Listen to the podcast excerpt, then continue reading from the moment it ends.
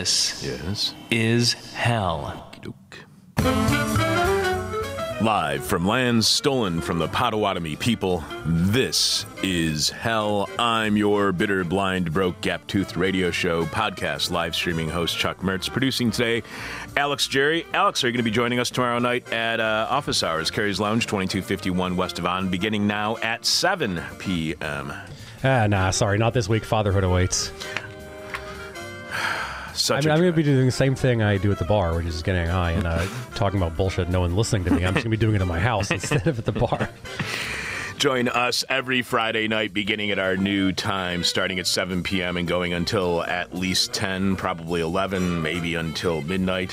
What better way to celebrate romance? What better way to celebrate Valentine's Day than drinking with your bitter, blind, broke, gap-toothed radio show host, Chuck Mertz? I mean, really, when you think about it, what is a better way to celebrate romance than drinking while sitting in a bar, looking outside at a blizzard where there's single-digit temperatures? That's This Is Hell Office Hours, our weekly meet and greet, which is really a drink and think at Kerry's Lounge, 2251 West Devon in Chicago, the bar downstairs from these here studios. If you are interested in volunteering on This Is Hell, and we are still looking for new board operators and producers, drop by and we'll show you our interview booth and control room. And if you are a community group, club, or organization that is seeking a neutral meeting space to use for your get-togethers, drop by and we'll show you the large art gallery space that is available and is the home of Second Story Studios, which is also up here on the second floor with us. Today on This Is Hell, Extinction Rebellion is the direct climate action movement we've been waiting for, willing to shut down major cities to send a clear message that climate change is already happening, leading to the deaths of thousands of people. This climate change is, and if we don't do something about it now, climate change will soon have caused millions more dead from rising temperatures and sea levels. Finally, a massive movement that is getting seemingly everybody on board, including those who never participated in any activism in the past. The number recruited in their fight against climate change is incredible. But why are so many joining XR? Are they attracted to XR's co-founders' desire to make the movement non-political? That big tent stuff might work in getting people to sign up for your cause, but is it effective in actually challenging the root causes of climate change? We'll revisit Extinction Rebellion and find out where they are currently, politically, and globally when we speak in a few minutes to Paris-based journalist Colin Kinniburgh, who posted the winter issue Dissent Magazine article, Can Extinction Rebellion Survive? XR promised to transcend politics as we know it, yet politics has a stubborn way of catching up with those who disavow it. Colin is an editor-at-large at Dissent. Find Dissent online at dissentmagazine.org and follow Colin on Twitter at Colin Reads. We'll also have more of your answers to this week's question from hell, as well as announce this week's winner. And we'll tell you what's happening on our Patreon podcast tomorrow, Friday, at 10 a.m. Chicago time at patreon.com/thisishell, and what's happening on the show next week. Of course, we'll have a moment of truth from contributor Jeff Dorchin. And this week, Jeff dissects The Human Millipede, a movie I do not want to see. I'm your bitter, blind, broke, gap-toothed radio show host. As I've said twice already, producing this week's show is Alex Jerry. Anything new by you, Alex? I got a ton of question from hell responses. You want me to jump into them now, or you want me to wait? Well, let's get to them. But it's the only thing new about me. Are you excited about NBA All-Star Weekend being here in Chicago? No, I don't watch any game that don't count. I don't want no preseason, no All-Star game. I don't watch any of that stuff. I heard somebody saying that so far this winter we have had 42 days, 6 solid weeks of temperatures above average, and now Chicago is being so Chicago by having temperatures in single digits and a blizzard on a weekend that when we're getting national attention. So Chicago. This week's question from hell is, what should be the mascot of the Anthropocene? What should be the mascot of the Anthropocene? You can leave your answer to this week's question from hell at our Facebook page, facebook.com/thisishellradio, or direct message it to us via Twitter at thisishellradio, or email it to either Alex or I at alex@thisishell.com or chuck@thisishell.com. The person with the best answer to this week's question wins a book we featured earlier this week, Bram Büscher's and Robert Fletcher's book, The Conservation Revolution. Alex, let's hear some more of those answers to this week's question. What should be the mascot for the Anthropocene? Bozena B says Donald Trump. Andrew P says a David Koch zombie. John M says, Anthropocene says, mascots. We don't need no stinking mascots. Wolf N says, why only one when you could have three wise monkeys instead? And then sent me a link to a Wikimedia article image of three monkeys doing the three monkey thing that everyone does. Why is it monkeys? There's something racist in there. There's something racist in there, I swear to God. Not touching that one. No. I know. Bodon G says, a dinosaur. Wally R says this guy and posts an MC Escher-like everlasting looping gif of the Kool-Aid Man. Braden S says, a French fry that never ever grows mold. Todd F says, how about the dodo? Bradley R says, a giant panda with a bullet between its eyes, covered in oil and set on fire. Ladio says, I'm thinking cockroach. What should be the mascot for the Anthropocene? Fabio L says... cancer. I did think that everybody was going to say either cancer or cockroach. Heather C says, why our daily packet of Soma, of course. John T said, the Australian drunken pig. I didn't get that. It's a pig. It's drunk. I guess. It's Australian. I mean, Harold J says, the Bob's Big Boy statue is an appropriate mascot for any event, in my opinion. Kyle J says, Florida man. Mark A.S. says, the Trump baby balloon. Jacob H says, pigs in suits. Rosario C says, a burning koala. Yep, that cruel. Gregory M says, Santa Claus throwing burnt coal at everybody and breaking all the toys. And one more, and then I'll just get to the other ones. Lisa L posted a gif of SpongeBob saying bye and waving and crying.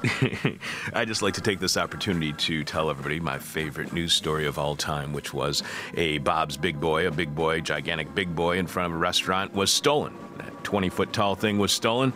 They didn't know where it was. It was in Virginia that this story happened, and they found it out in the woods later on with a single bullet hole in its head. I just find that story absolutely hilarious.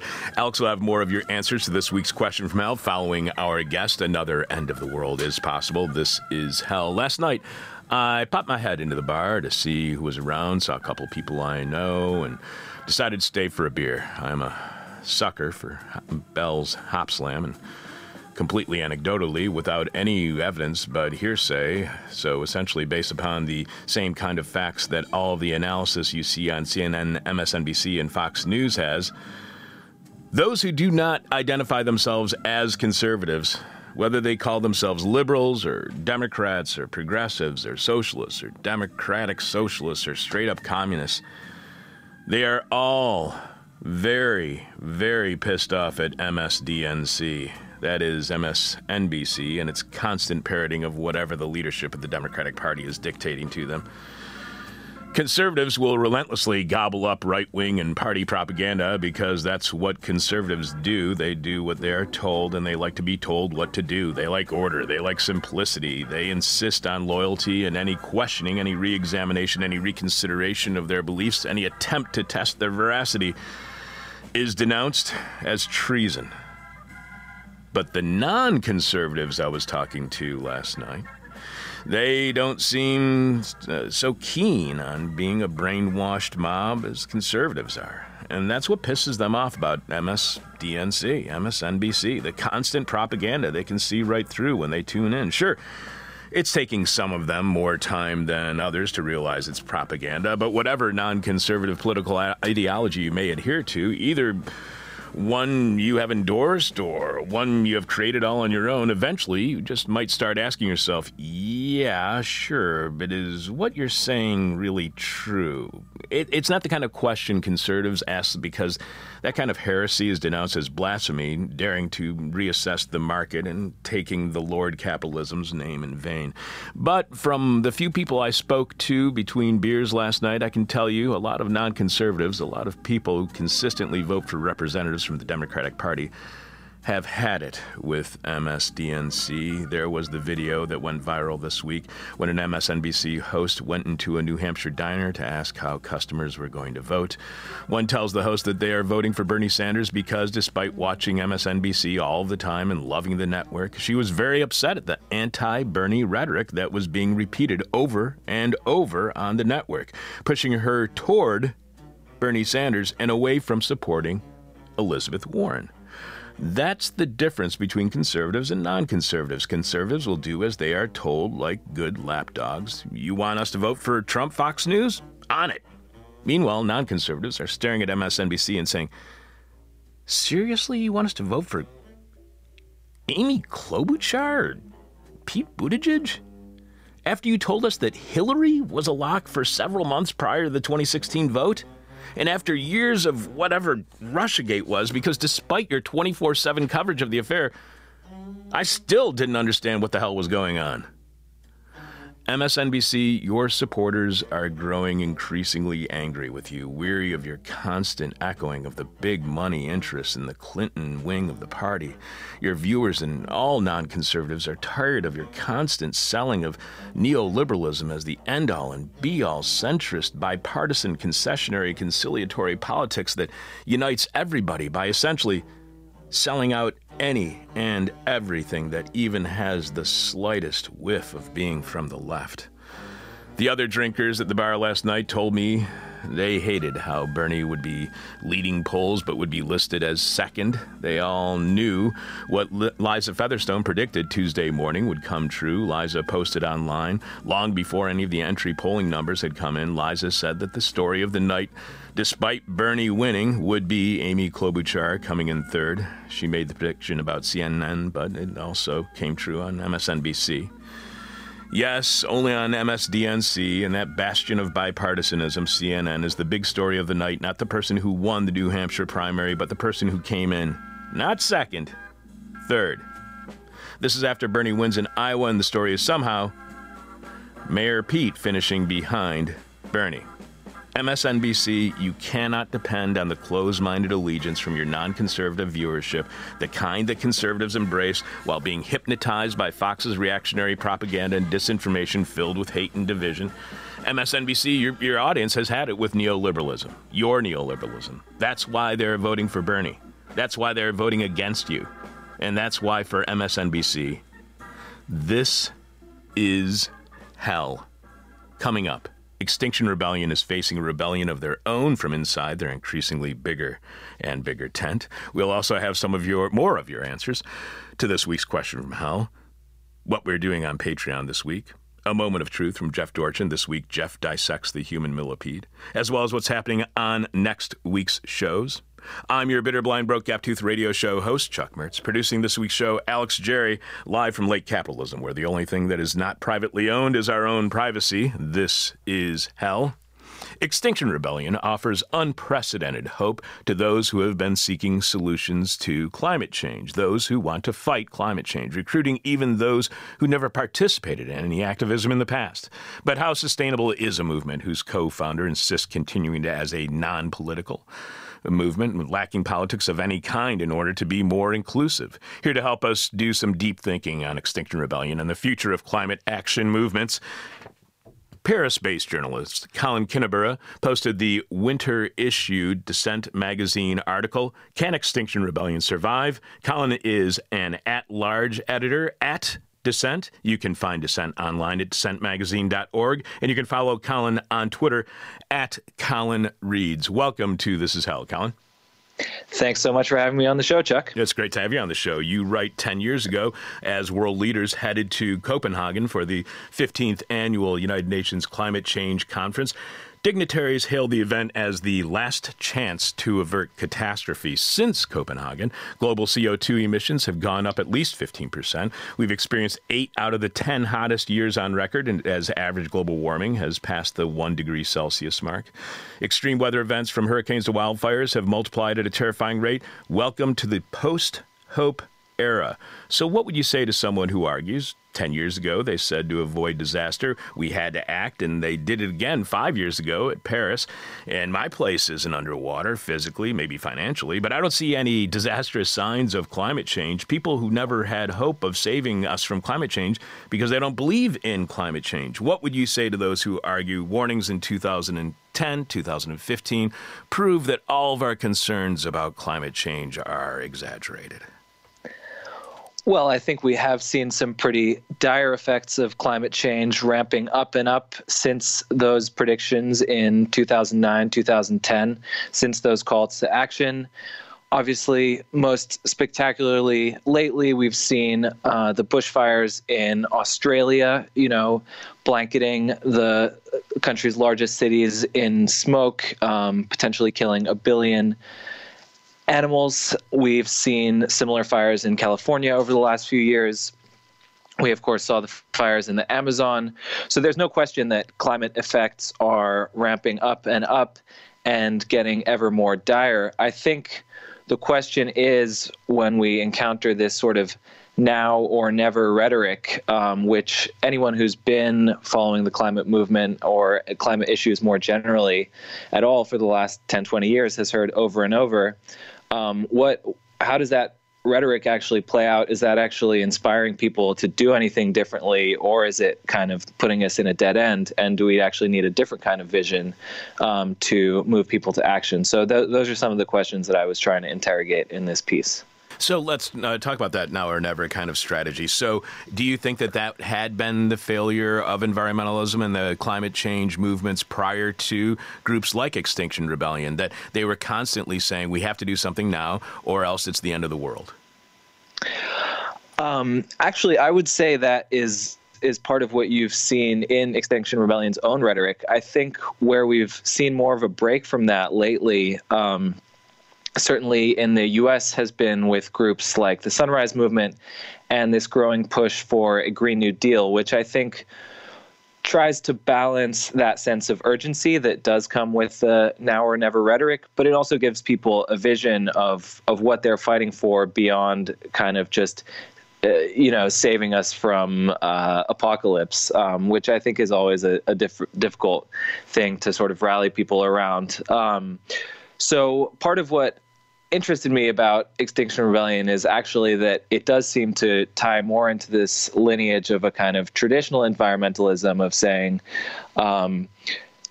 these are, these dire conditions that we've created. We're all doomed if we don't deal with it. And also maybe on a more positive note, tying that, I mean, again, still sort of apocalyptic, but tying it to bigger ecological issues than just the climate. So that includes biodiversity, our soil, agriculture.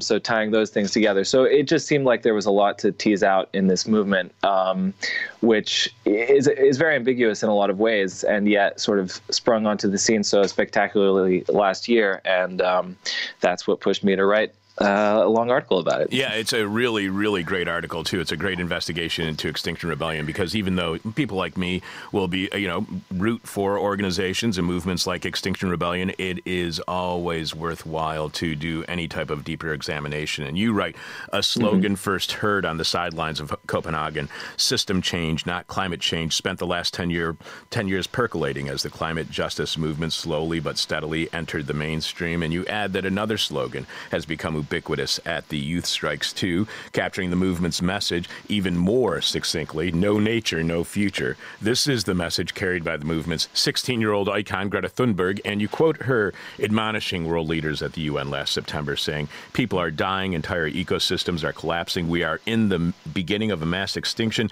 and all you can talk about is money and fairy tales of eternal economic growth. You add, Thunberg's message not only conveyed the rage of generations of its very conditions of survival, it was also a reminder that those conditions go beyond the climate itself. What changed that led the climate movement to suddenly consider the impact of things like consumerism, constant growth, and capitalism? Or were these factors always being addressed? It's just that they were not being reported. We were simply unaware that this was part of the anti-climate change message. I think that's certainly been at least part of the climate movement, that message, since the beginning. Certainly, if you look back to the early days of the environmental movement in the U.S. to the it came out of the counterculture of post-1968. So late 60s, early 70s, I think the first Earth Day protests, for example, did have quite a radical message. But as the movement became more and more captured by big green groups, that sort of faded, and it moved into a phase that was more, that we associate more with lobbying and with sort of a more conciliatory position towards big business.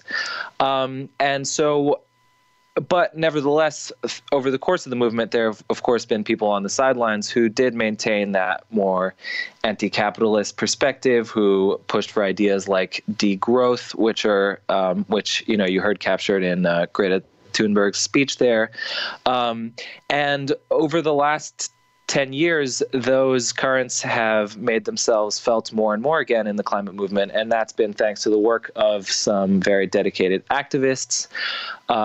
There was a group founded in, I don't remember exactly what year it was, but, you know, sometime after 2009 that carried that name, System Change, Not Climate Change. And that, you know, it's a group that I was a member of for some time and was going to meetings with, you know, a dozen or so people at the time. Excuse me. And, you know, lo and behold, that slogan is now being carried by movements that are bringing tens of thousands of people into the streets in dozens, hundreds, if not thousands of cities across the world.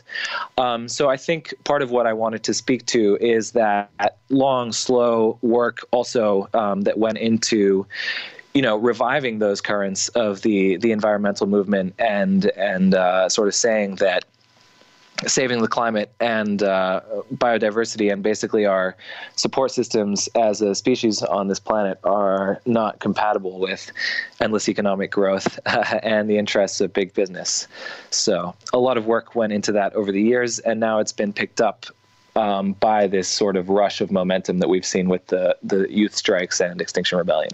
You write that in May, hundreds of top researchers around the world issued a fresh wake-up call under the auspices of the UN Intergovernmental Science Policy Platform on Biodiversity and Ecosystem Services. With its stark figures and international media spotlight, the report did for biodiversity what the Intergovernmental Panel on Climate Change's 12 Years report last October did for climate. Together with the Amazon fires last August and September, they painted an acute picture of the compounding environmental crises that could threaten humanity's own extinction. But they also offered a vision of how we might still wriggle our way out. It would entail, in the words of the report's authors, nothing less than steering away, quote, steering away from the current limited paradigm of economic growth. In short, a wholesale overhaul of the global economy. How economically devastating will it be to have a wholesale overhaul of the global economy away from constant growth? How much suffering will it cause us to avoid the suffering of climate change? Well, I actually don't necessarily look at that overhaul in terms of suffering. Of course, I think if you I think there will necessarily be an element of sacrifice for the people who have, you know, lived most comfortably, benefited most from the system we're in, mostly the richest among us. But I don't know that overhauling the economy necessarily has to be seen. I mean, okay, there are a couple of ways of looking at it. You're right that on the one hand, you know, what the UN is talking about, if we're to have any chance of still meeting the IPCC target, is something like 7 to 8% reduction in global emissions every year for the next 10 years over the 2020s. And we've never seen that kind of drop in emissions, you know, in the history of the industrialized world. And the only times we've seen even, you know, 1, 2, 3% drops in emissions in one year were years of major economic recession. So there's clearly that correlation. I think what, you know, a movement like not so much Extinction Rebellion, but something like the push for the Green New Deal is saying in the States is that we can have that overhaul, we can have that transformation and not have it as a sacrifice, and not look at it as a sacrifice, but look at it as a big push to invest and reorient our lives towards social goods rather than material ones. So things like education, public transit, healthcare, all of those things that are low carbon and that help us live, you know, in a slightly more collective way. That doesn't necessarily have to come as a sacrifice. It will take a huge effort, though, to shift our economy from that, again, one that is defined purely in terms of GDP growth, how much stuff we produce, to actual, social value, and which doesn't necessarily have to be linked to carbon emissions. You write that XR promised to transcend politics as we know it, yet politics has a stubborn way of catching up with those who disavow it. Extinction Rebellion has proven no exception. Colin, this is just something I don't understand, and so if you can help me clear this up, is it possible to disavow politics in a movement that's going to challenge climate change? What exactly does disavowing politics mean? Because from guests on our show, we've learned that politics is everywhere and in everything, and that even trying to vanquish politics from anything is in itself a political act, one that often leads to a weakening of political agency. Can anything truly disavow politics? And in XR's case, how do you see them trying to do so? Well, that was really pretty much my exact reaction when I first heard this slogan bandied about by the movement, and part of what made me want to interrogate it more.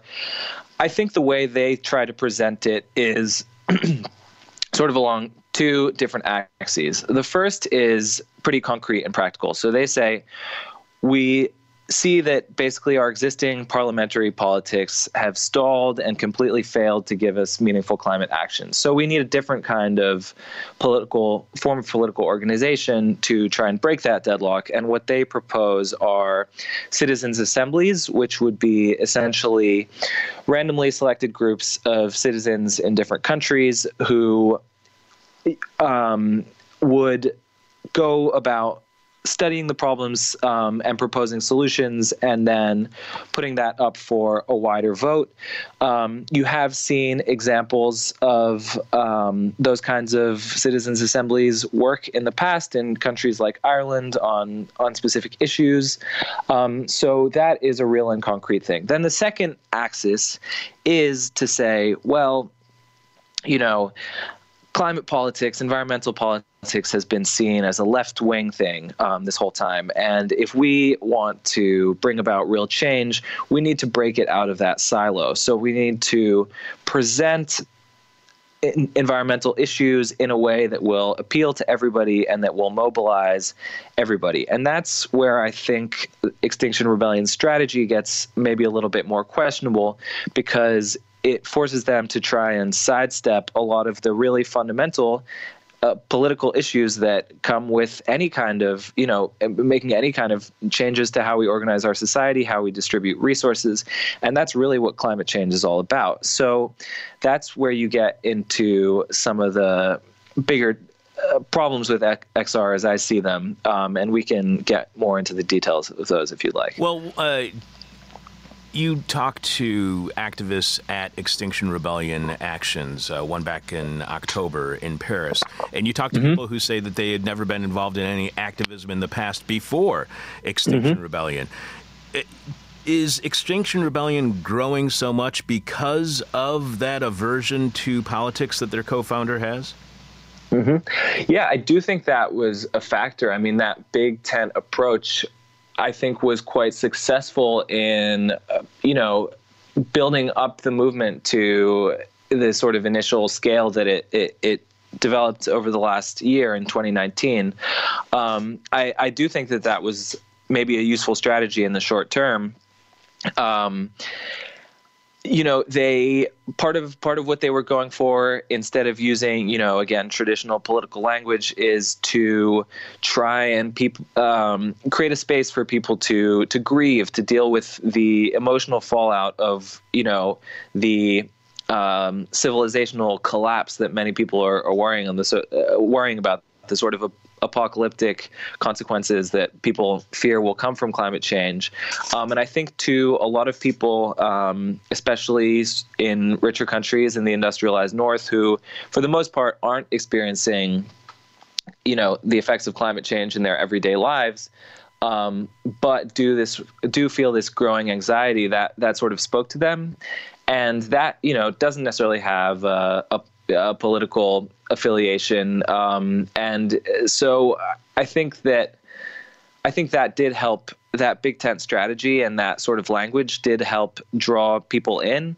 But I think that once the movement reached a certain scale, you know, it came to sort of confront many of the same problems that the climate movement and the environmental movement more broadly have been grappling with over the last 20 to 30 years, and that have, you know, slowly but surely pushed it more in the direction of talking about climate justice, about talking about frontline communities who are the most affected, and talking about redistribution, and yes, even talking about capitalism and its role in the climate crisis. You go back to 2016 when, quote, when British activist Gail Bradbrook traveled to Costa Rica seeking a mystical transformative experience to draw her out of a personal and political impasse while tripping on ayahuasca, peyote, and other powerful psychedelics. The longtime environmental campaigner prayed for the codes for social change. Returning to the UK, she met Roger Hallam, a social movement researcher at King's College London, who was doing a PhD on civil disobedience, immersed in the work of movement theorists like Gene Sharp and Erica Chenoweth, and he believed his research had led him to Bradbrook's Codes for Social Change. These Codes for Social Change consisted largely of what Sharp had called civil resistance, mobilizing a dedicated minority of the population to undertake nonviolent civil disobedience and face mass arrests. In the tradition of Gandhi and Martin Luther King Jr., Chenoweth had then boiled the formula down to a number, 3.5% in her estimate, the share of the population that needs to take to the streets to topple a regime. So is that all we need, Colin? All we need to do in the U.S. is get a little over 11 million people on board, and finally transformative social and political change will happen. In England, all they need is a little over 2 million. Is that all it takes, recruitment in numbers, and we can have revolution?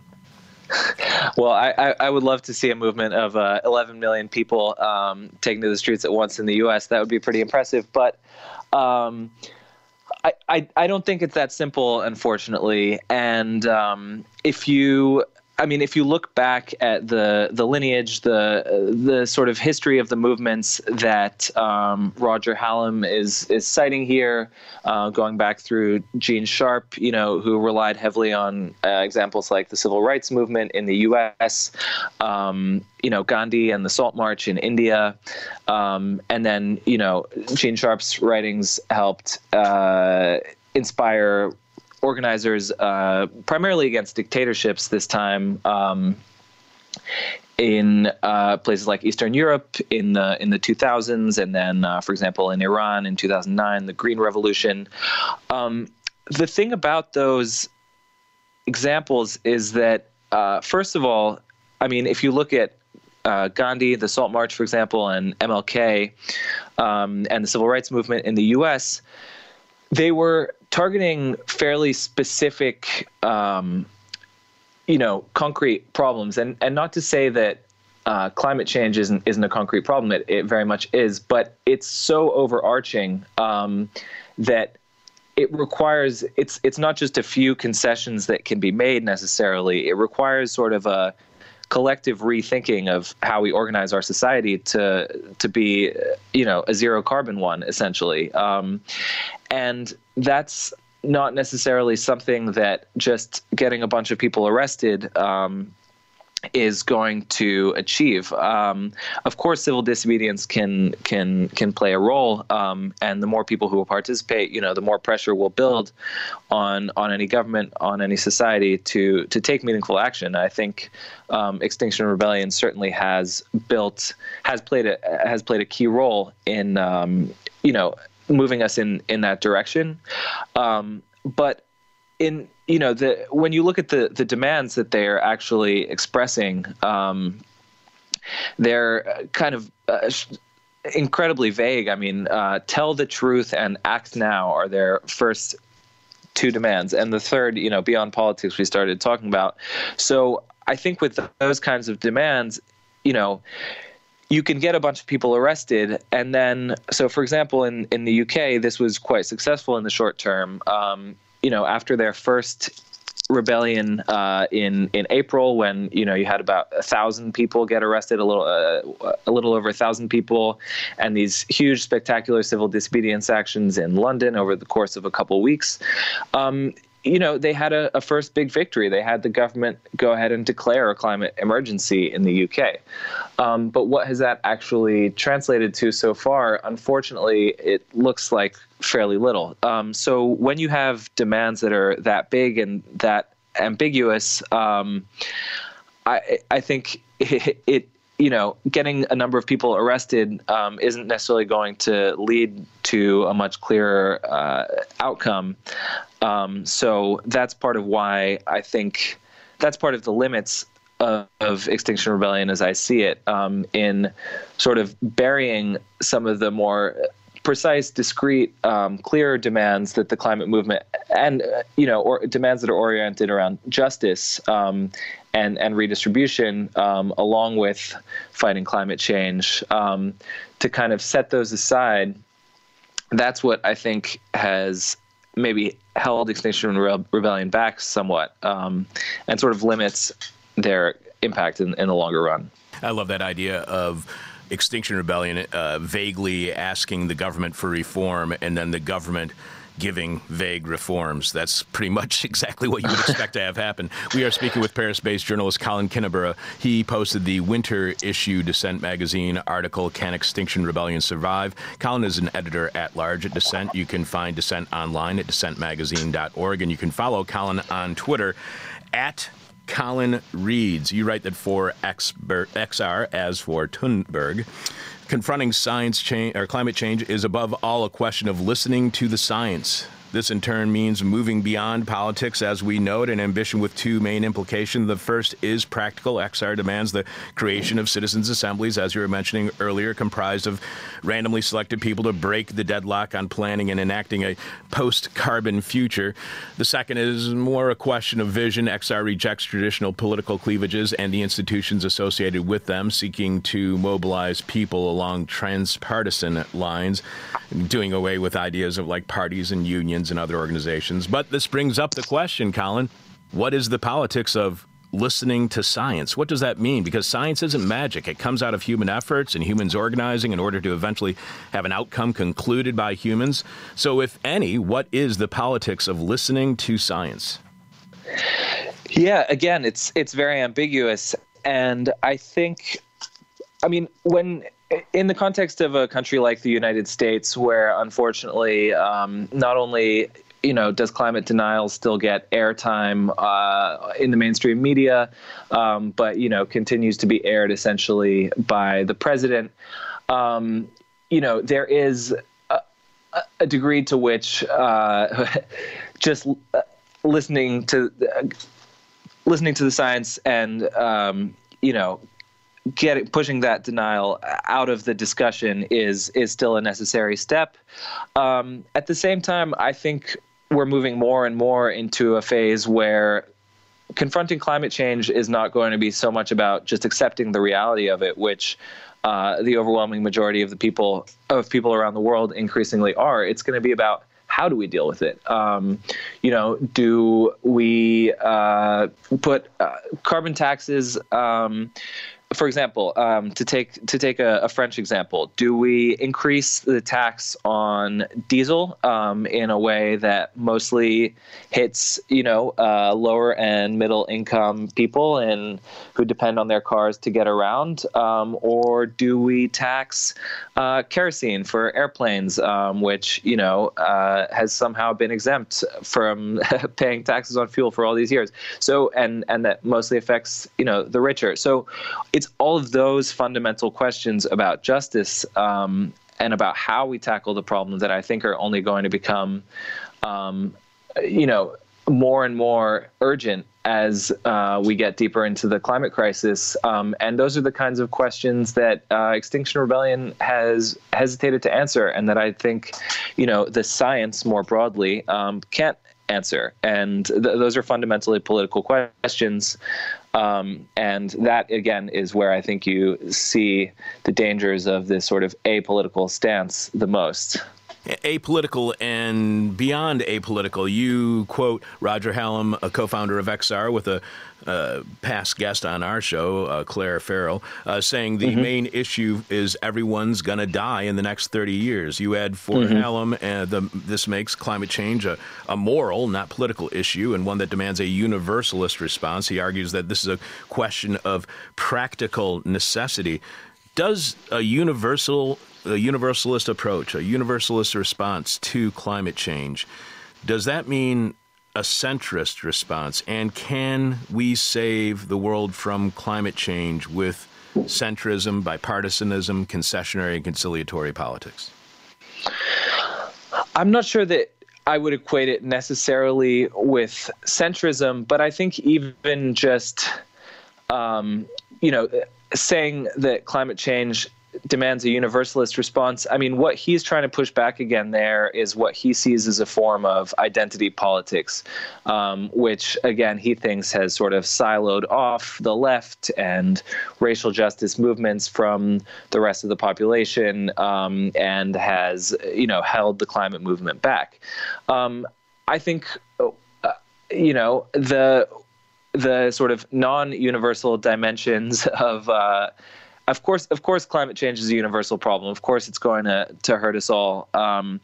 But, what the climate movement has emphasized over and over again since the very first UN climate conference in the late 1980s is that the people who are going to be hit hardest are the people who are already being hit hardest by inequality, by all these massive social problems we face around the world, people who are in the poorest countries, in low-lying areas closest to the water, who are most dependent on agriculture.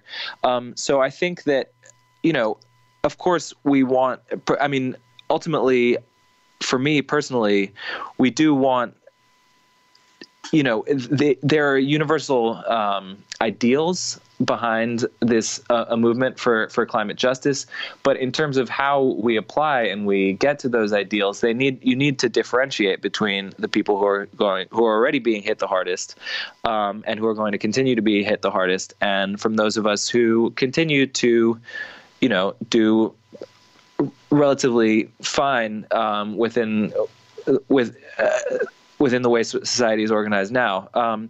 So it's sort of refusal to take that face on, I think, is what has gotten XR into, has sort of gotten it tying itself into knots and has caused a lot of dissent, internal dissent within the movement, and has, led to the formation of offshoot groups like Global Justice Rebellion, which are, again, trying to align the urgency that has animated XR as a movement, and that I think has been sort of a useful jolt, with these longer-standing demands around global justice, reparations, both on potentially national scales and international ones, and again around understanding the unequal burden of the climate crisis, and the way and what kind of response that demands from us.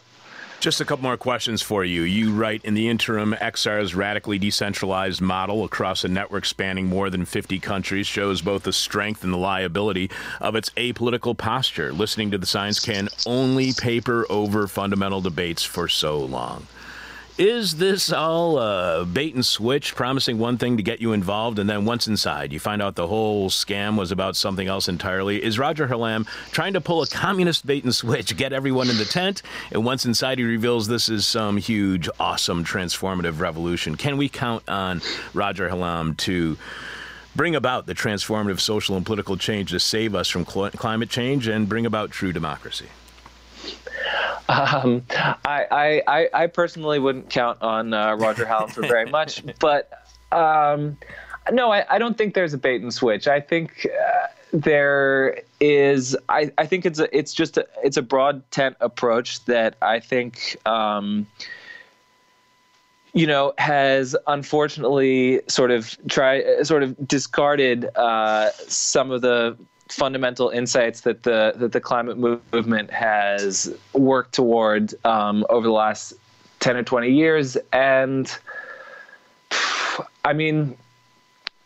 I think that the people inside the movement now are, for the most part, just struggling with teasing out some of these same ambiguities and some of these same fundamental questions. I think, I mean, it plays out on, you know, both the level of these sort of big, essential, you know, somewhat abstract political debates and very concrete ones, like when you saw this action towards the end of the sort of 2 weeks of rebellion, as they called it, in late October, when, you know, some XR activists in London blocked a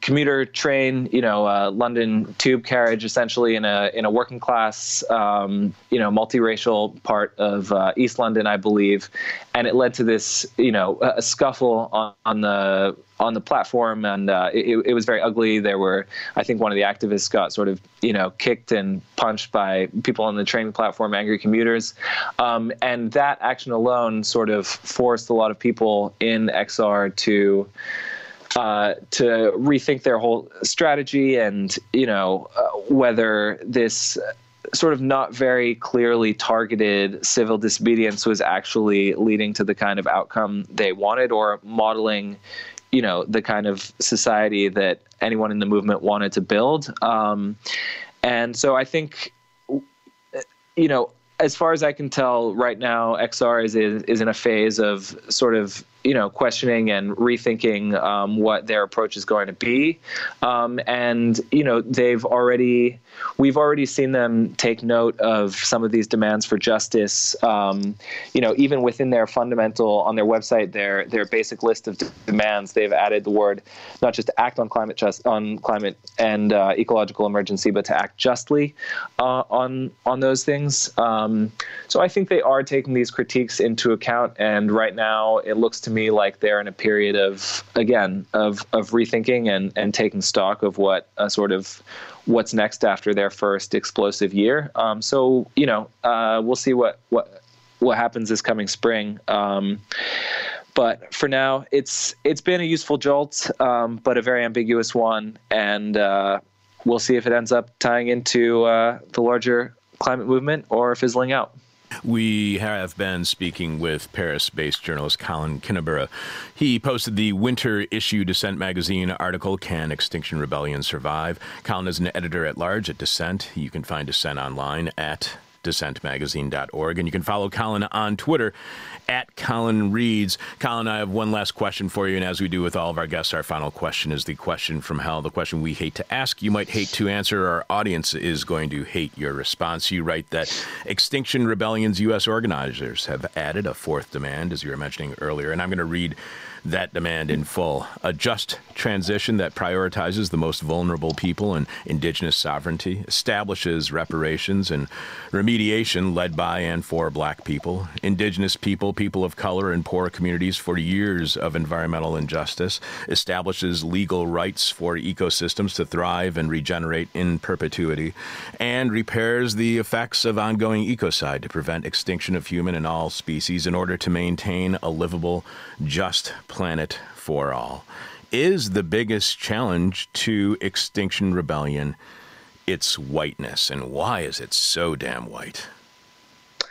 That is definitely a major factor, and again, I think it comes in part from the way that they've tried to set up the problem, you know, of trying to see, basically, of trying to position any movement for racial justice as a form of identity politics, and specifically shunning those kinds of demands that you just voiced, that have, you know, that the U.S. chapter of XR has tried to push back into the movement. Again, so demands for not just for a just transition, but for reparations, and specifically foregrounding people of color, black communities, indigenous communities. So, I mean, I think in Extinction Rebellion has sort of harkened back to some of the, you know, classic tenets of environmentalism, and set that justice element, you know, aside, as I was saying before, in a way that's been designed to draw in precisely, mostly white, mostly middle class people who were depoliticized. And I think it has, again, that's the sort of, it's a strategy we talked about earlier, and it has been effective in rallying a lot of those people to the movement.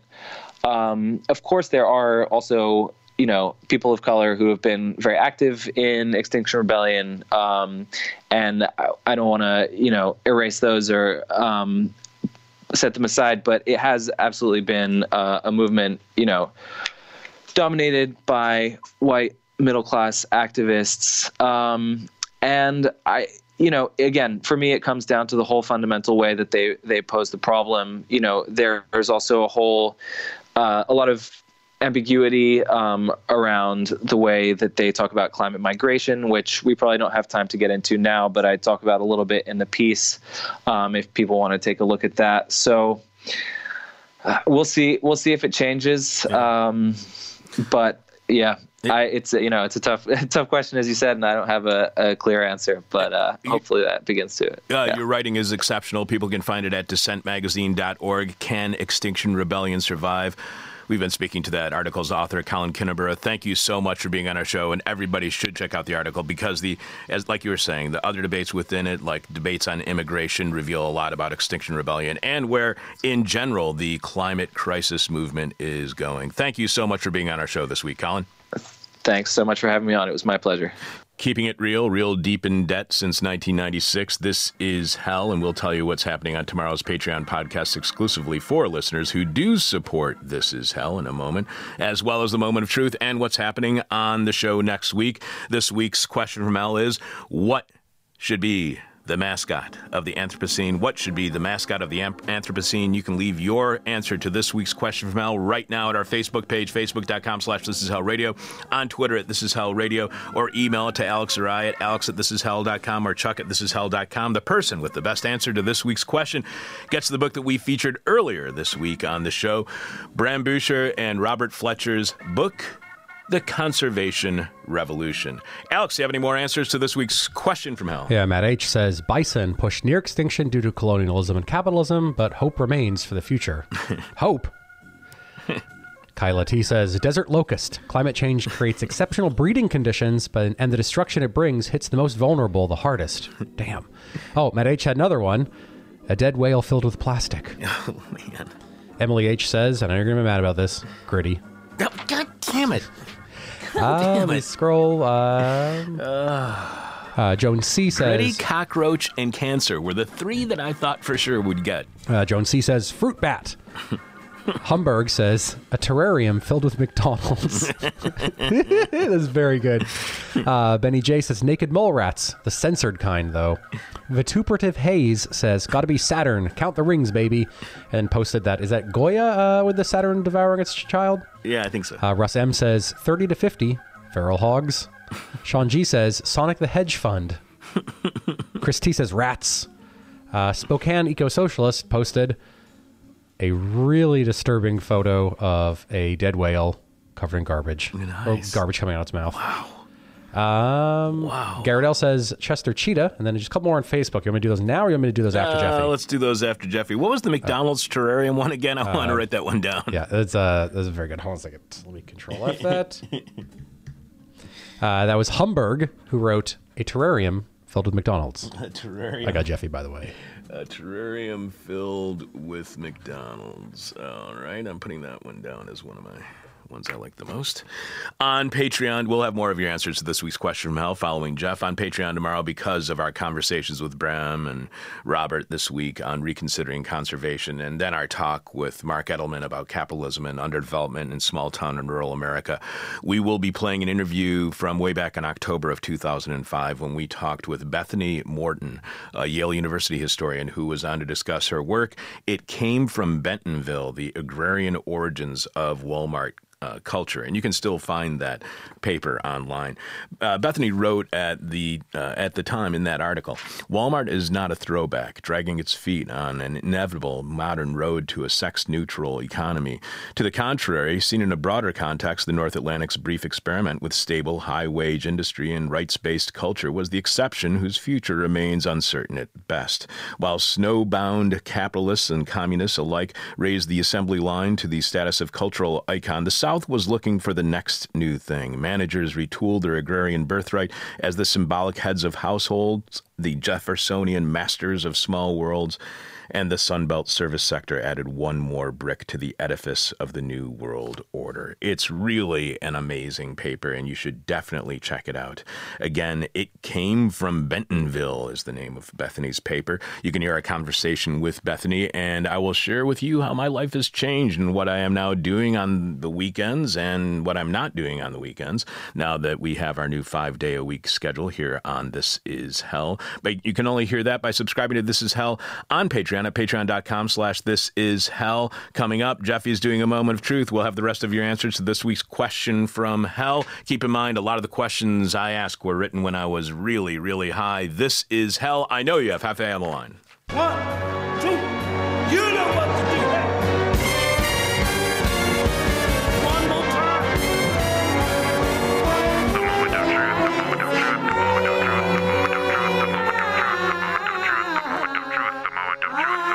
The moment of truth, the moment of truth, the moment of truth, the moment of truth, the moment of truth, the moment of truth, the moment of truth. The moment of truth, the moment of truth, the moment of truth, the moment of truth.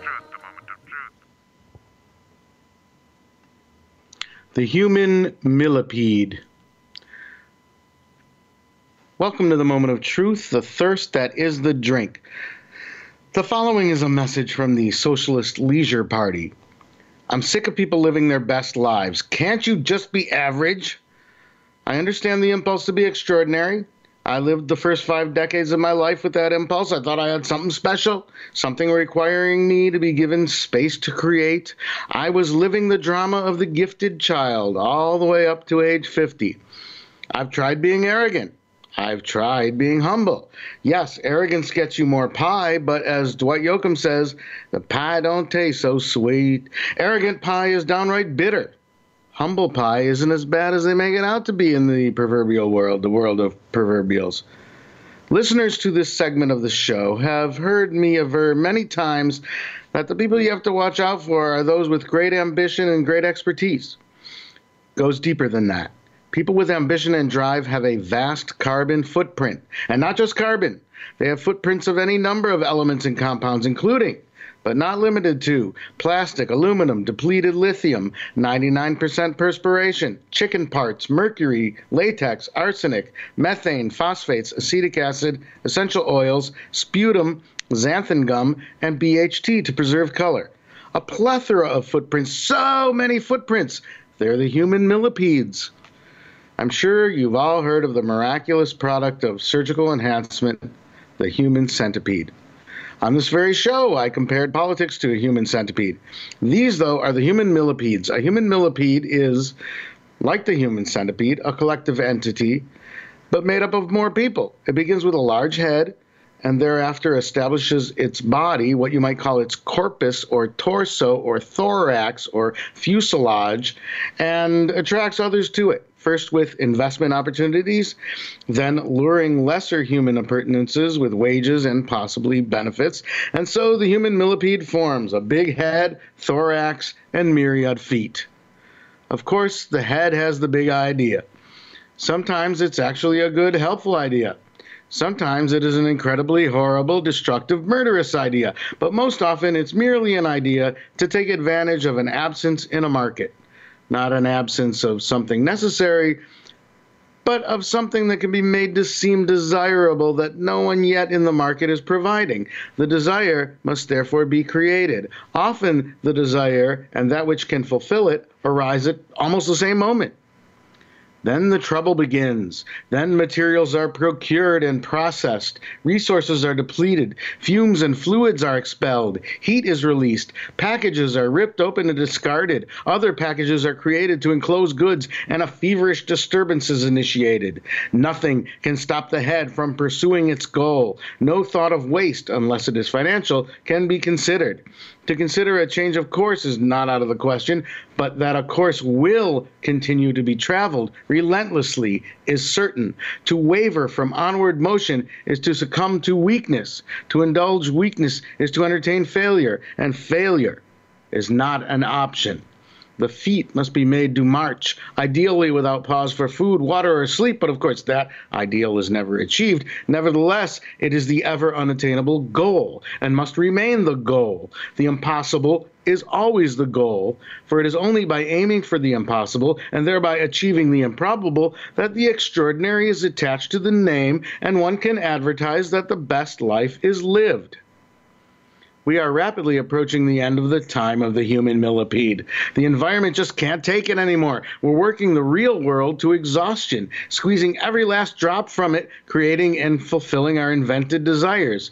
If there were a way for the millipede to march its course without trampling the future and the present under its many feet, then things could go on the way they have since human greatness began, since slaves were forced to build the first wonders of the prehistoric world, those monuments to gods and kings. The trouble is, we're habituated to greatness now. We've become so accommodating to its excesses that we barely register them as excessive. Our marvelous creativity as a species is the most destructive thing about us. We imagine the new or merely novel and make it reality, inventing a world in which the unnecessary is needed. We can't live in that world anymore. All our busyness creating the unnecessary, in turn, creates further needs that wouldn't exist otherwise. Who needs washed and packaged salad greens? Only those with a shortage of time. A shortage of time must be created by someone else's imposition.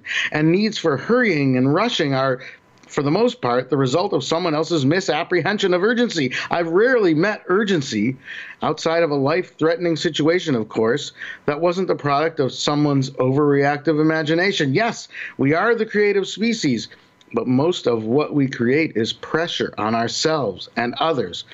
Do the letters ASAP mean anything to you?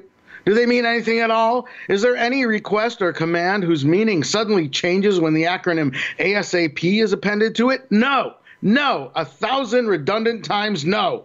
ASAP is just so much mouth wind. ASAP is a sibilant hiss and pop people make with their mouths when they mistakenly believe the fulfillment of their needs is urgent. The appropriate response, delivered under their breath, of course, is blow me. The kindest thing you can do for a boss is to train them to accept disappointment. One more time, because it's such an important rule for living one's humblest, most leisurely social life. The kindest thing you can do for a boss is to train them to accept disappointment. I know that sounds cruel and could therefore be considered a joke, but it's offered in all sincerity. The necessity for expedited completion of a task is almost always the product of delusion. The necessity of anything is a delusion, and that's a fact. David Hume proved it, to the extent that anything can actually be proven, which of course it can't, as David Hume proved. By exposing the delusion, you could save a life. Sadly, that life might be your boss's, but sometimes your boss is your friend. It happens to those of us with enterprising friends. Don't you want to save your friends' lives, prevent them from working themselves to death or from working others to death? Because that does happen. People work so feverishly they make themselves sick. Football players do it all the time, but anyone who believes they can live on a few quick hours' sleep is a likely candidate. A few can actually survive quite well, but some simply believe they can because, hey, they're extraordinary. To what brink wouldn't you push yourself to live your best life? In this world we've created, on top of the actual world, pressing down on the real world, this created world of manic pressure, you have to steal back your time. We're working more hours per week than any humans in history, and it's all because we've let our dreams take control of us, our dreams of convenience, of space travel, of huge buildings, of thrilling entertainment, thrilling experiences, constant access to beauty, and most ridiculous of all, our dreams of the easy life. We've created a monstrous machine we must continuously feed with our attention and effort under the delusion that we can one day take a delightful vacation. We must take back our leisure. Do you hear those horns and sirens, the engines, the whirring of fans and flywheels, the pumping of pistons, the beep of the garbage truck's reverse signal, the gunshots, the screams, the laughter, the cacophony of chattering voices, the jackhammering of the jackhammer, the tapping of keys on keyboards? That's the human millipedes tap dancing furiously on their billion feet while they're dancing away like mad. Pick their pockets and steal your time back. I know it's hard. It can threaten your livelihood. But try your best to find a way around the dancing feet. You're human. You're creative. You'll think of something. This has been the Moment of Truth. Good day. Oh, that was spectacular again. Thank you very much, Jeff. Yeah. Until next week. What? Oh, you're up against the clock. You feel like you need to be in a hurry. You got to rush. You're under pressure. You under pressure, Chuck? I'm under the delusion of pressure. Ah, okay. Well, enjoy it. Thank you. You enjoy your weekend, too. Love you, brother. Love you. Bye. Live from the nightmare of want, this is Hell. This week's question from Al is, what should be the mascot of the Anthropocene? What should be the mascot of the Anthropocene? You can still leave your answer to this week's question from Al at our Facebook page, facebook.com/thisishellradio. You can tweet it to us at thisishellradio. You can email it to us at chuck@thisishell.com or alex@thisishell.com. And again, this week's winner gets Bram Büscher and Robert Fletcher's book we featured earlier this week, The Conservation Revolution, Radical Ideas for Saving Nature Beyond the Anthropocene. Alex, do you have the rest of this week's answers to the question? Yeah, I got a handful. Nocturnal E says, the dodo bird, extinct and flightless with a perpetual look of frustrated horror. Two dodo birds. Mr. AB says, the horse people hybrids from Sorry to Bother You. Squadrophinia posted, you know that cartoon of the dog in an office filled with flames saying, this is fine? Yeah. It's like that, but it's the Democratic Party donkey. I see. And then via Facebook, a couple more. Debs B says, an Elon muskrat. Mm-hmm. Krimsky K says, Chuck's head spiked. Cute, but still scary. Very cute. Jessica B says, the plastic island, a.k.a. the Great Pacific Garbage Patch. Dave W says, a cockroach. Andre J, a burning dumpster. Stephen S, the Starbucks lady with a ballot box prop. She's always voting. Nick A says, I volunteer as tribute. Dennis H says, Bill Gates' new super yacht. Our own Jeffy D says, Oscar Madison and Oscar the Grouch in coitus flagrante on a pile of discarded Oscars. A couple more answers for what should be the mascot for the Anthropocene. Benjamin C says, Chupacabra. Darren S says, that tin of Spam at the bottom of the Marianas Trench. Oh, my God. And finally, Simone T says... Chihuahuas. What? My answer to this week's question from Mel, what should be the mascot of the Anthropocene? I'm going with primordial goo. It's the mascot that keeps on giving. So let's see. I really did like the terrarium filled with McDonald's trash. That was really good. That was from Hamburg. I liked Casey said, Mr. Creosote, and I forgot that that was the name of Terry Jones' gluttonous character in Monty Python's The Meaning of Life. So Mr. Creosote is a very good answer. Darren, like he was just saying, that tin of Spam at the bottom of the Marianas Trench. The burning dumpster that we just heard was great from Andrea.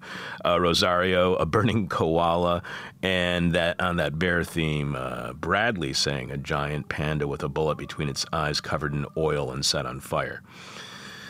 But I gotta say, when I think about a mascot, I think of something that is not an inanimate object, so I can't really go with the tin of Spam or the terrarium or the dumpster.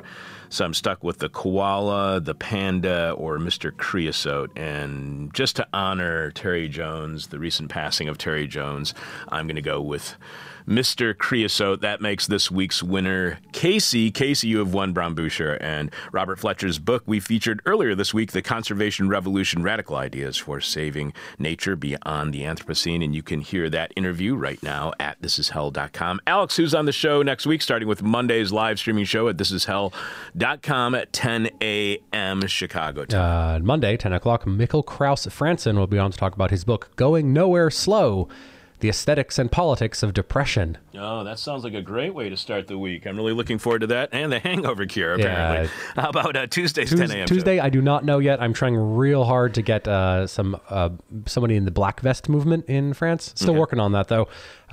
Wednesday, John Bellamy Foster from Monthly Review will be on to talk about his book, The Robbery of Nature, Capitalism and the Ecological Rift. We have been looking forward to having John Bellamy Foster on for so long, and people have been suggesting him as a guest for years now, so we're really looking forward to that interview next Wednesday. And then finally, Thursday, Margaret Kimberly will be on to talk about her book, Prejudential: Black America and the Presidents. And that will be next week's prize for the Question from Hell winner, Margaret Kimberly's book, Prejudential. And have we figured out yet if she's been on the show in the past or not? No, but I don't want to ask her, so we should probably figure that out before we get her on the show. I know, exactly.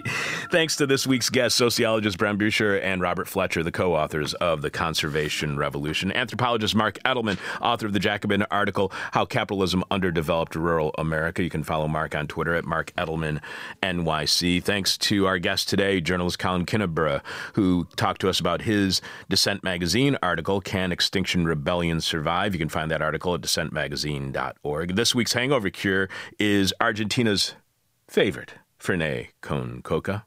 Hey, sorry, do you think Kerry's has Fernet? I want that drink really bad. I know, I really want it. Not even for a hangover cure, I just want it. I know, I do too. I have Angostura bitters at home, and I don't think that would work. I know they have a whole bunch of different kinds of bitters downstairs, but yeah, I want to try this. I want to see if it works, because I'll do it on Saturday. I'm really curious about this.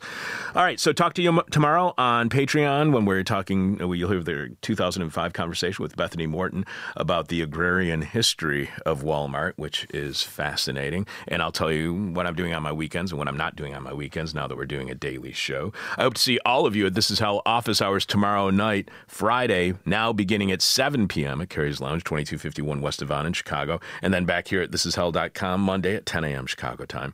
I'm your bitter, blind, broke, gap-toothed radio show host, Chuck Mertz. Producing this week's show, Alex Jerry. I also want to thank Jonah Tomko-Smith, Jeff Dorchin, and Ronaldo Magaldi for playing along this week.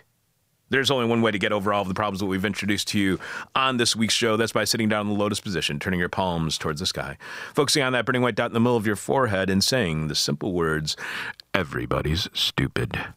My demon is on my butt. My demon talks to me in profanity like a sailor. And my demon tries to knock me down. And my demon tries to put me on a hell ride.